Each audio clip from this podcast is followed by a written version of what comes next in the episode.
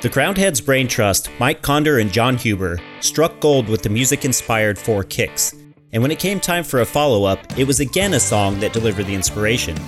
With Led Zeppelin's When the Levee Breaks serving as a guide, the duo once again enlisted the help of cigar master Ernesto Perez Carrillo to create a cigar that would, like the song, offer an expansive sensory tapestry. The result? Headley Grange. Music lovers will recognize Headley Grange as the residence in Hampshire, southern England, where the band holed up to record When the Levee Breaks, as well as many other classic songs.